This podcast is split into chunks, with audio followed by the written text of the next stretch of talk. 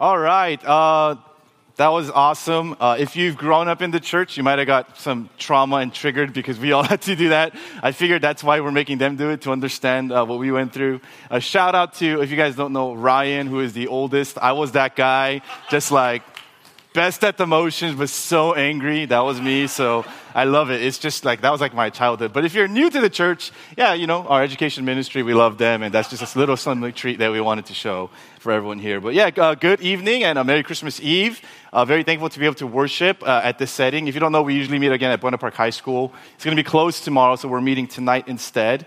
Uh, and if you're new, my name is Sam. I'm part of the pastoral staff, and we do want to welcome you. Uh, again, thank you to uh, Lena, to Tim, and the staff for preparing that. Obviously, just the fact that they were somewhat coordinated. I'm thankful for that. Please do stick around. Uh, we do have food and uh, it is good food. So, you know, we just, more than anything else, we want to celebrate together in fellowship uh, and eat some good food together. So please stick around for that after. And next week, we'll be meeting here again at 10 a.m. So thank you for your flexibility. Uh, and then after that, we'll go back to normal meeting at the Buena Park High School. So, that being said, let's get straight into our message. So, if you're joining for the first time, uh, we started a short three week series called God with Us. And I mean, those songs were, thank you to the praise team. I thought they were so fitting. And this Advent season is all about Emmanuel, God being with us. And today we're going to finish by looking at the most obviously prototypical text, which is the birth narrative of Jesus as recorded by Luke in his gospel account. So, if you have your Bibles or your bulletins, uh, turn with me to Luke chapter 2. Uh, the entire narrative will be verse 1 to 20, but we're not going to read it all. We're just going to read verse 1 to 7. But have it handy because I am going to reference uh, that entire text. So if we can all stand together at our church, every time we open God's word, we believe that God is speaking, moving, and present through the reading of his word. So let's read starting from Luke chapter 2. We'll read from verse 1 through 7. This is the reading of God's word. In those days, a decree went out from Caesar Augustus that all the world should be registered. This was the first registration when Quirinius was governor of Syria, and all went to be registered, each to his own town. And Joseph also went up from Galilee, from the town of Nazareth to Judea, to the city of David, which is called Bethlehem, because he was of the house and lineage of David, to be registered with Mary, his betrothed, who was with child. And while they were there, the time came for her to give birth. And she gave birth to her firstborn son and wrapped him in swaddling cloths and laid him in a manger because there was no place for them in the end. This is the reading of God's word. Let me pray briefly for us. Father, we thank you for the Advent season that year after year reminds us, whether it's our first time hearing it or a hundredth time, of the glory of what it is to not only reflect on the birth of Christ, God become man in the flesh, but looking forward to the return of Christ all the more. Uh, God, we pray that this message would never grow old and that it would move us once again as this year closes out, no matter what season we're in, no matter what we've been through or are experiencing now, that there is hope in Christ. So we thank you for that, and in Jesus' name we pray. Amen. You may be seated.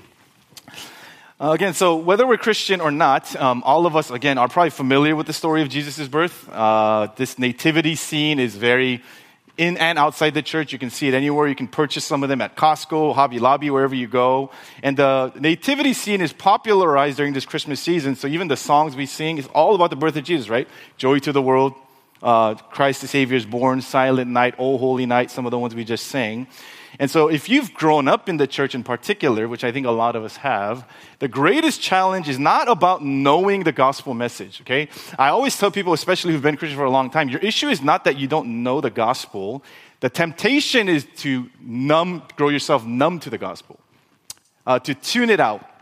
And I like that phrase, tune it out, a lot because uh, the definition of when you tune something out, it doesn't mean that you are not hearing or listening to it. Okay? So the, when I tune a message out or tune somebody out, it's not that I'm not intaking what they're saying. It means that I've become unresponsive to it. That's what it means to tune something out. So to tune out the gospel doesn't mean you don't know it, doesn't mean you don't hear it. It means now you are now unresponsive to the gospel, whether actively or unintentionally.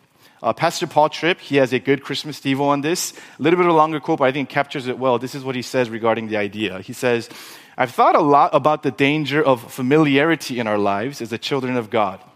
It is good to be familiar with the story of the gospel of Jesus Christ, but familiarity often does bad things to us. Often, when we become familiar with things, we begin to take them for granted. When we are familiar with things, we tend to quit examining them. And familiarity tends to rob us of our wonder. And here's what's important about this what has captured the wonder of our hearts will control the way we live. And I think that's just an appropriate text for a lot of us maybe who come into this season thinking, I've heard this before, or what's, what's going to be new. The point is not that we have something new. The point is something has become so familiar that it no longer impacts our life. And I've been reflecting on this a lot. Um, I've been pastoring for a good amount of time, believe it or not. And, you know, if my job as a preacher was always to present new and novel, exciting information to you, I would be out of a job in a couple years. Right? Makes sense. So, if you really think about it, the worst season then for a pastor, if that's my job, is Advent, because every single year it's the same story, right?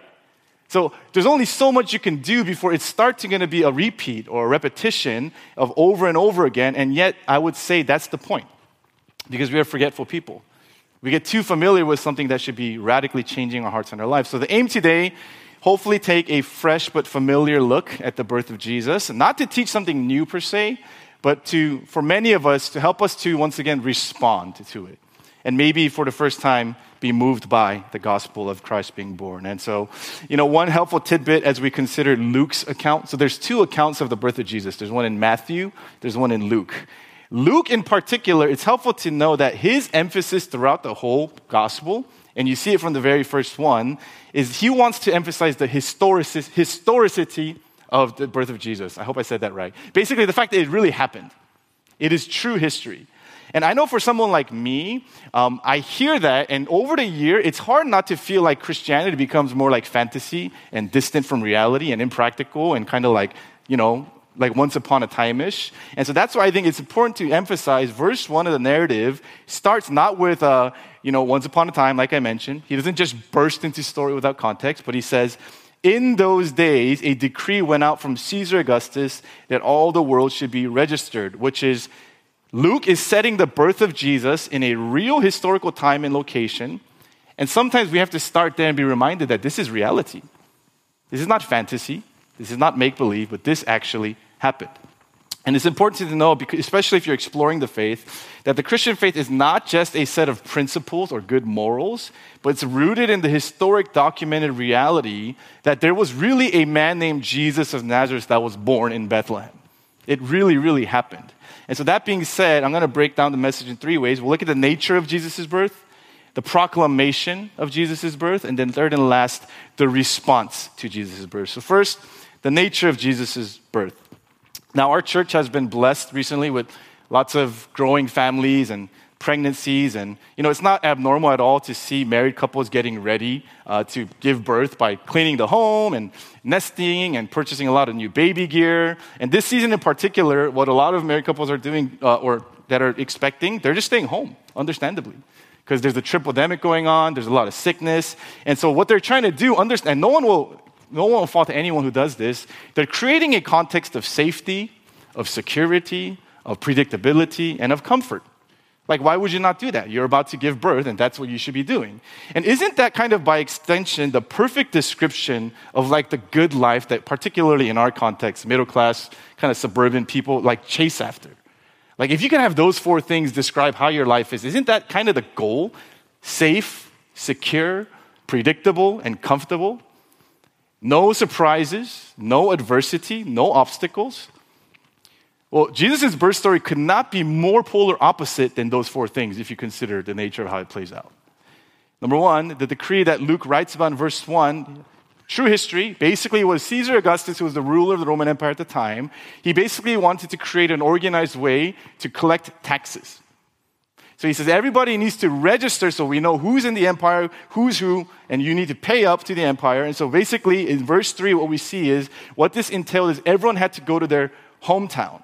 And the problem with that is Joseph originally is from Bethlehem, but at the time that the decree is given, he and his betrothed, Mary, which is a stronger way of being engaged back then, were living in Nazareth, which is about 100 miles north of Bethlehem, his hometown.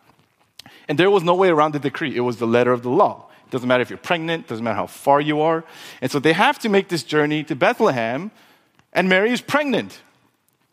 Some of you guys uh, who've had pregnancies or are pregnant now, could you imagine that? Like, to give a reference, that would be like if my hometown were San Diego.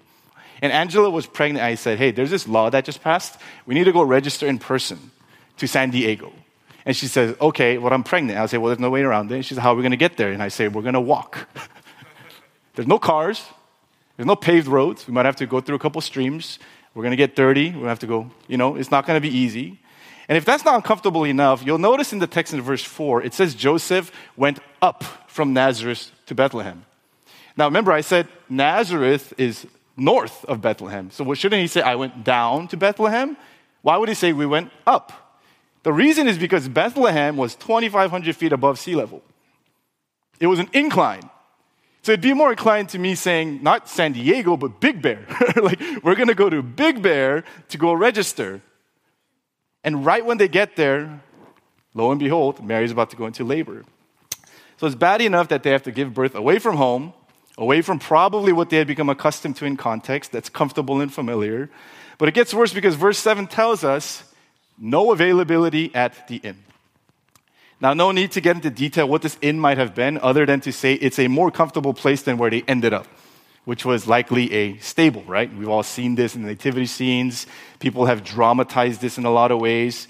But the point is, the stable was meant for animals, and there, Jesus, baby Jesus, is laid in a manger, which, if you don't know what a manger is, it is a feeding trough for animals, like horses or cows. That's where they feed from.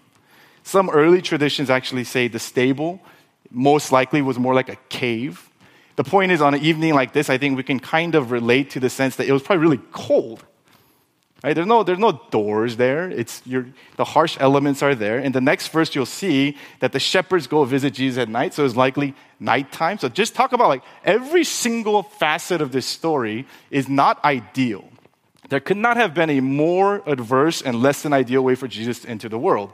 You have an unexpected, inconvenient journey that happens to happen right at the time of pregnancy, an overcrowded city that has no vacancy, a smelly and cold birthplace, and then a feeding trough as your first crib for the baby. Now, what's going on here? The most mind blowing fact about all of this, if you read the Old Testament prophecy and Matthew's account, is this happened exactly how it was supposed to happen. Right? Us, comfortable, safe, secure, valuing people, we see that and we say, that's not how it should be. God would say, This is exactly how I penned it to happen. This had to happen in order for the fulfillment of the prophecy. He was literally, God was literally behind Caesar Augustus's decree. He was behind the no vacancy. Like sometimes we forget, like, you don't think God could have opened up a room at an inn?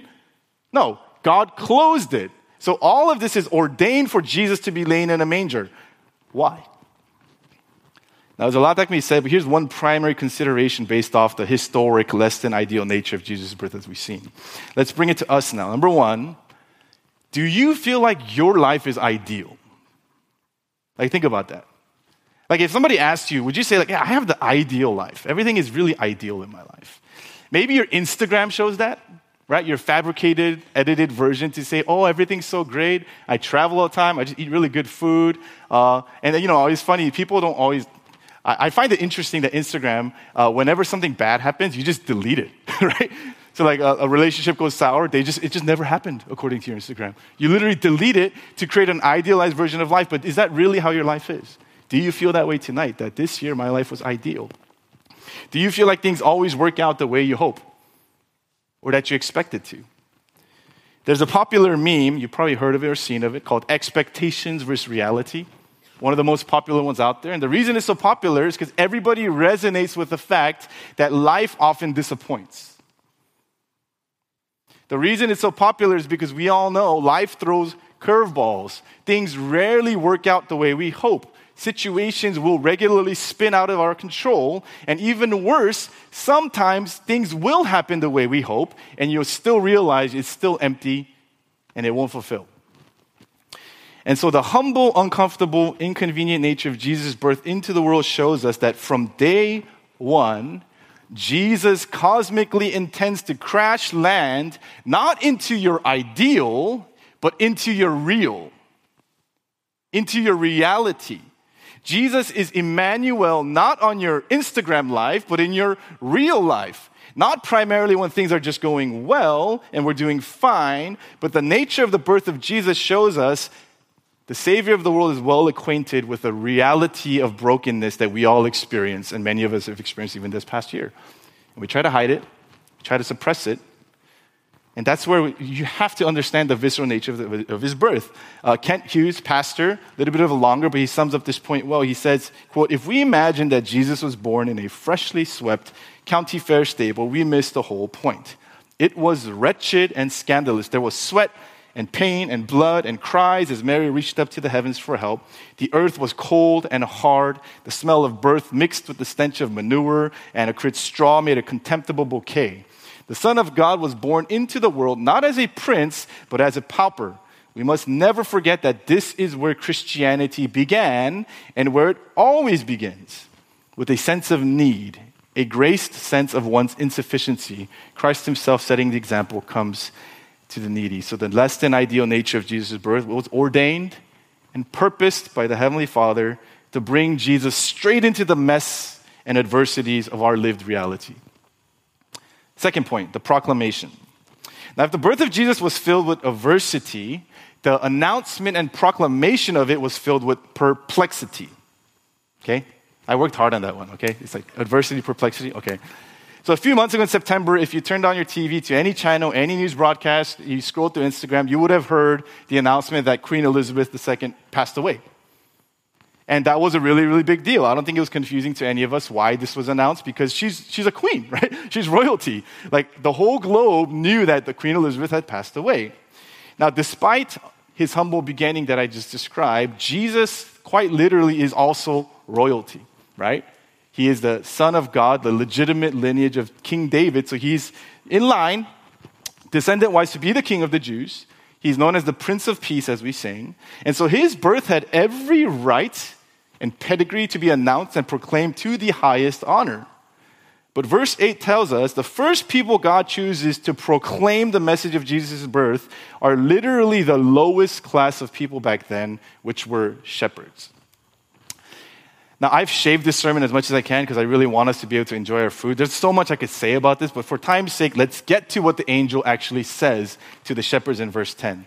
Angels appeared to the shepherds, and the angel said, Fear not for behold, I bring you good news of great joy that will be for all the people. Now let's break down this angelic proclamation for us today. First, fear not. In the immediate sense, the angels probably literally saying, Don't be afraid because they are in the presence of angelic beings, which brings the sense of fear and dread. But in a deeper sense, this announcement begins probably with the most fundamental longing that each of us have, which is isn't this the longing we all have? To have a believable, legitimate assertion that you don't have to fear, that you don't have to be afraid. It's no coincidence that the most repeated command in all of Scripture is actually just that do not worry, do not be anxious. And I would ask you tonight, as this year winds down, 2022, uh, Advent season, you know, what worries and fears do you carry in your hearts and your minds today? And I'm sure if you just take a moment to pause, there's so many surface level ones, external ones, internal ones, relational ones, uh, all of these things that are just hovering around you like a dark cloud of things that you're afraid of, and fears and worries and uncertainties. Too many to list, I'm sure. Fear about careers and our reputations and our health and our relationships and our future and our children, and the list is endless. So, how can anyone possibly say, Fear not? Don't be afraid. Who has the legitimate authority to actually say that with some oomph? Well, let's see how the angel is able to say that. Continue with the proclamation. He says, Fear not, for I bring you good news. Oftentimes, myself included, we forget the Christian faith is based off news. The angel is not offering an enhancement to the lives of these shepherds or suggesting something to ease their fear or telling them, hey, you know what you got to do? You just got to fix this up. The angel is announcing something, is proclaiming something. I'm bringing you news. Something is happening, something has happened outside of you that has nothing to do with you. This is the key to understanding the Christian faith. And what is this announcement? It's whatever it is, it will bring great joy. For who? For all people. So let me break down the isolated message of the angel. It says, You don't have to fear because I have good news. And when you hear this news and you embrace it, you're going to experience great joy in hearing it, and it is available to all. What a glorious proclamation from angelic being, right? Like, who doesn't want that? Don't you want that? Like, what could it possibly be? And then your mind starts to think, oh, what is it that's going to take away my fears, make me bring, bring joy into my life, and is available to everyone? And, you know, you might be thinking, lottery ticket, right? Uh, like, you know, retirement, more money, health, security, what is it? And whatever your, your brain, brain starts to go to shows you what your functional idol is, right? And here's what it is verse 11, the most subversive promise to the good news. Here's what it is For unto you is born this day in the city of David a Savior who is Christ the Lord. The basis of the good news of the proclamation is rooted in a person. Somebody has been born today in Bethlehem, and not just born, but we need to realize born unto you. Christ is born for you. For you that are struggling this year, for you that have all your anxieties and fear, Christ is born for you who are struggling with sin, who feel distant from God, Christ is born. And this person is not just any person, but there are three significant titles that this person all has, which is number one, Savior, which means this is the person that is going to save us and rescue us from the greatest problem all of us have in this room our sin and separation from God. Christ, which is the promised Messiah. Everybody's been waiting for this person to come, this deliverer, which is Christ, and third, Lord, which means this person has authority, rightful authority, Savior, Christ, and Lord. And here's probably the most shocking thing about this Saul. The shepherds are probably thinking, all right, Christ, Savior, Lord, this guy must be dope. He must be this powerful person. How do we know who it is? What is the sign? And then the angels say, you know what the sign is? This Messiah and King there are two ways you're going to identify him swaddling cloths, and he's laying in a manger. Not royal robes or majesty or splendor and glory, but swaddling cloths and laying in a manger. Just let that marinate in your heads that the king and wise creator of all this universe said the two ways I'm going to distinguish the Messiah are those two things I like how one pastor puts a quote. He says, We have royalty clothed in rags, majesty emerging in the midst of the mundane, eternity stepping out into time, and the most prominent event of all human history being noticed by no one but a handful of outcasts. So Christ the Savior is born. The angels proclaim it to the shepherds, tell them of the sign. So, what now? And this is where I want to get a little more practical to us in light of obviously Advent and the Christmas season. As we see from the rest of the text, we're going to see there's five general responses that are seen in this text from the characters that I would argue even today are appropriate responses when you hear news of this kind of magnitude. Okay, five appropriate responses. And I would argue again, it's not only true back then, but even today. And so as I share about these responses, the challenge as I bring it home is to assess where are you at in response to the message of the gospel? That Jesus Christ, historical figure, really was born, really was saved, came to save you, and really resurrected for your sake. And so the first response is curiosity. Look at verse 15. When the angels went away from into heaven, the shepherds said to one another, Let us go over to Bethlehem and see this thing that has happened, which the Lord has made known to us. So the shepherds get this proclamation someone's been born. Now, they could have just been like, Cool, and gone on with their lives. What is it that stirred them to actually go inquire more, to explore more, to actually see if this is true? Curiosity. It's an appropriate response when you are confronted with a reality that is marvelous and glorious, like the gospel. So, so, for some of you, maybe your response after hearing about Jesus Christ and the gospel is you're curious. And I would say that is a good thing.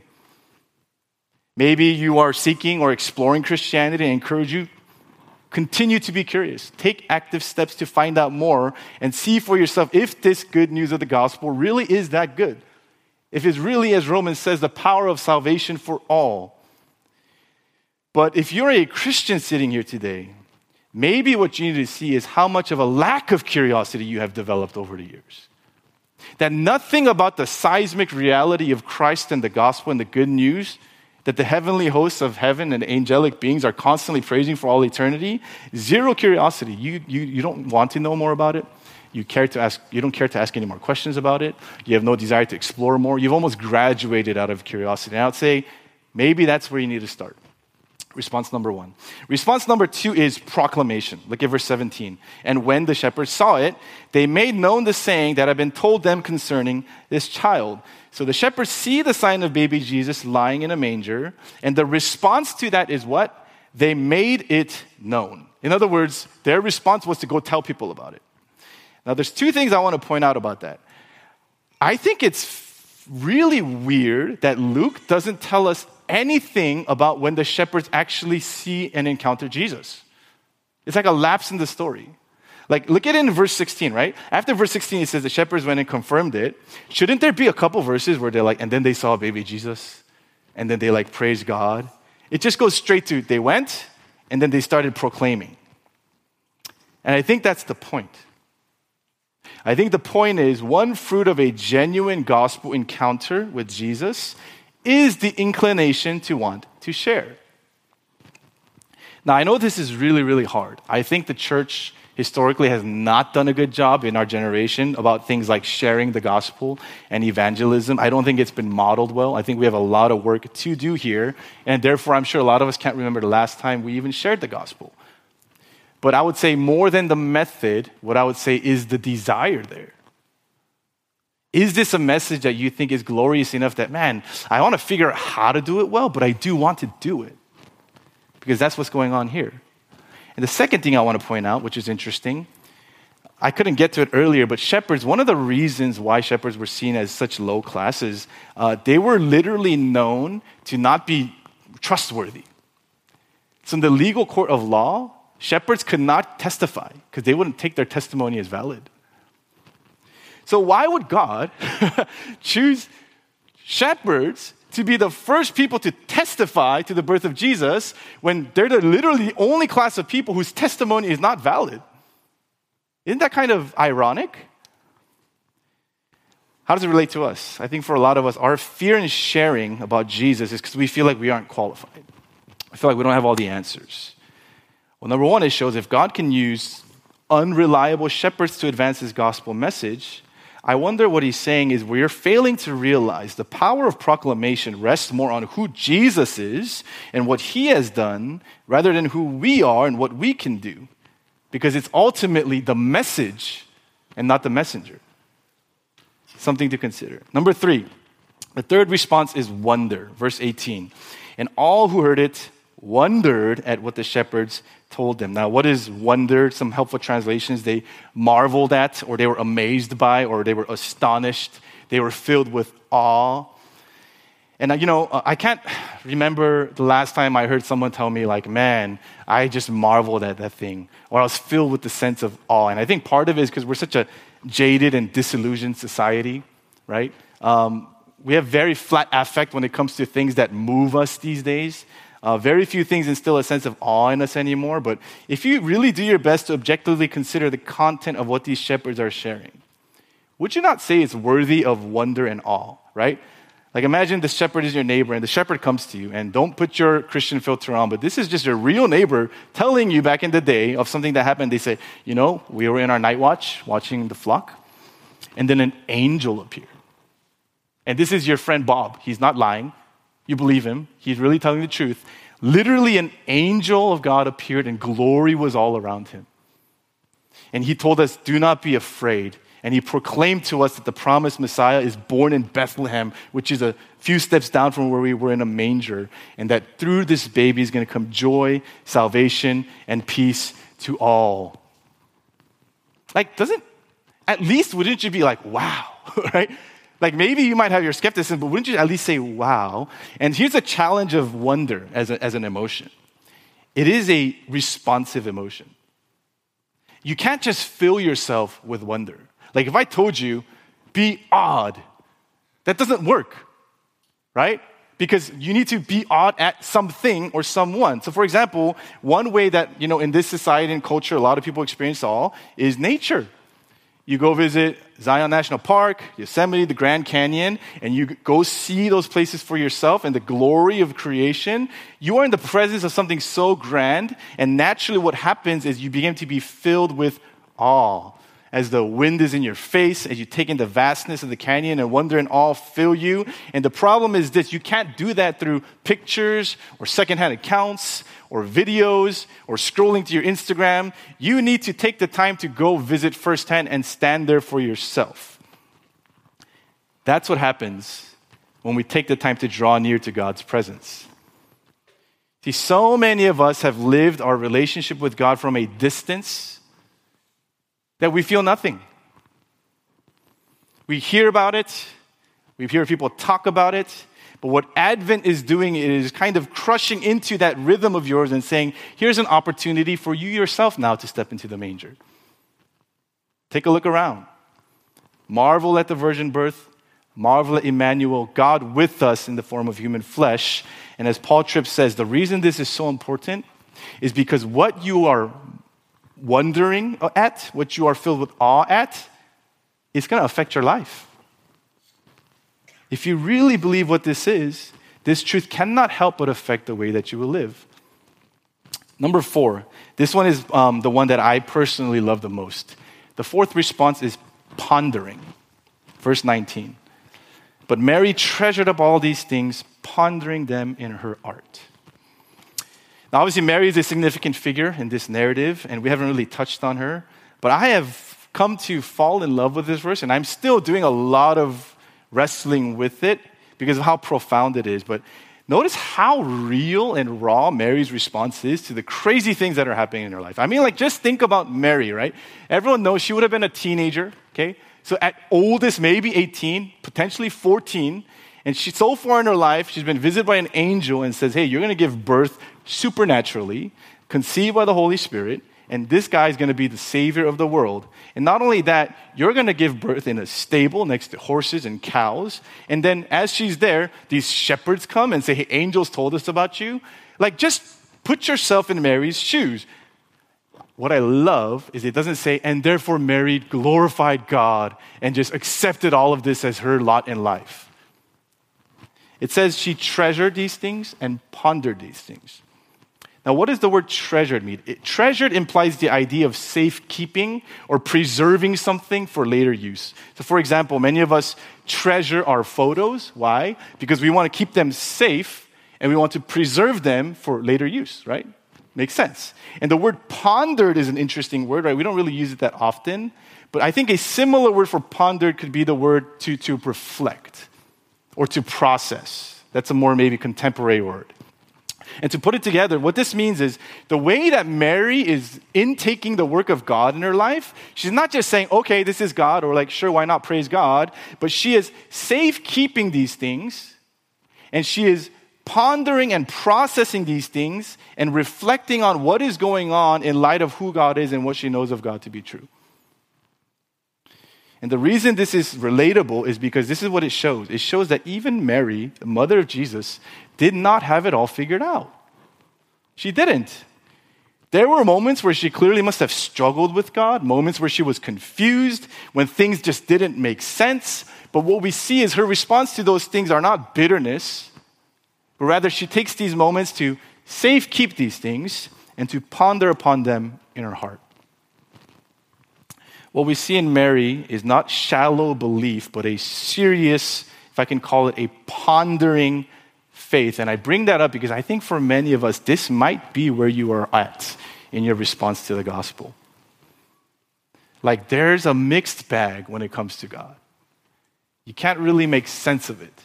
And what I'm doing is I'm liberating you to a healthy response in a category we see here is you don't have to have it all figured out, but treasure, safekeep, and really process those things in light of who God is. I think God is honored in that. And the fifth, and very simply, praise. And the shepherds returned glorifying, praising God for all they had heard and seen as it had been told to them. And that one is very straightforward. Obviously, the gospel is praiseworthy. And just a quick word on this, if you don't mind. This is more a personal thing. One of my prayers for our church next year is that we can be a church that praises more and sings more. Um, you know, I've always been someone that has grown up in more, I guess, for lack of better words, conservative context, where times of praise, we're not really like hoorah, it's very like quiet and things like that. And not to say, again, this could be preferential, but personally, I just think scripture seems to point to the fact that one regular response of God's people when they're really understanding who He is and what His work is, is that they are a praising people that they are singing and glorifying. And that's not to say you need to do it in a certain type of way, but I will say, I wonder if there is an indica- indication of the health of our church in that one of the lacking responses seems to be that we don't really praise. And that's something I would want a burden to be on all of our members in particular. That's just something that I want to throw in there. So, five responses that are up there curiosity, proclamation, wonder, pondering, and praise. And so we close here. The question I want to ask is where are you at in your response to the gospel today? Are any of these present in your heart? Now, notice what you do not see anywhere in Scripture as an appropriate response to the gospel is indifference or apathy. It is inconceivable that you could respond to such a message with indifference because, as we see, starting from the Old Testament to the fulfillment of Jesus to his return, the magnitude of the good news of the gospel is a message that demands a response. And no response is a response, according to Scripture. And so, as we are on the eve of Christmas, which is what? A day remembering the historical, glorious entrance of God into human flesh as a baby to walk in our shoes, your shoes, my shoes, take our sins, die on the cross, and to resurrect in power to return again, which he is going to. The prayer is this fight to not tune that message out. Fight to not be unresponsive to a message like that. And so I'm going to invite the praise team up right now. And as I invite them up, uh, and we're going to close in a song, what I would say is just a summary of the message. The shepherds responded with praise, worship, and proclamation. The people who heard the report responded with amazement and wonder. Mary responded with quiet reflection and pondering. And the question for us today is how will you respond to the good news of the birth of Jesus, Savior, Christ? And Lord. So let's just take a moment on our own just to reflect. Maybe for some of you, you just need to think about this past week, others this past year, others just the weight of the message. And if you need a place to start, just take one of those things that were up there. Lord, instill and foster within me a heart of curiosity. Lord, help me to want to praise you more. Lord, give me an indication of how I can proclaim more. But most of all, just pray against the spirit of indifference. So just take a moment, and then I'll close for us, and then we'll close in song.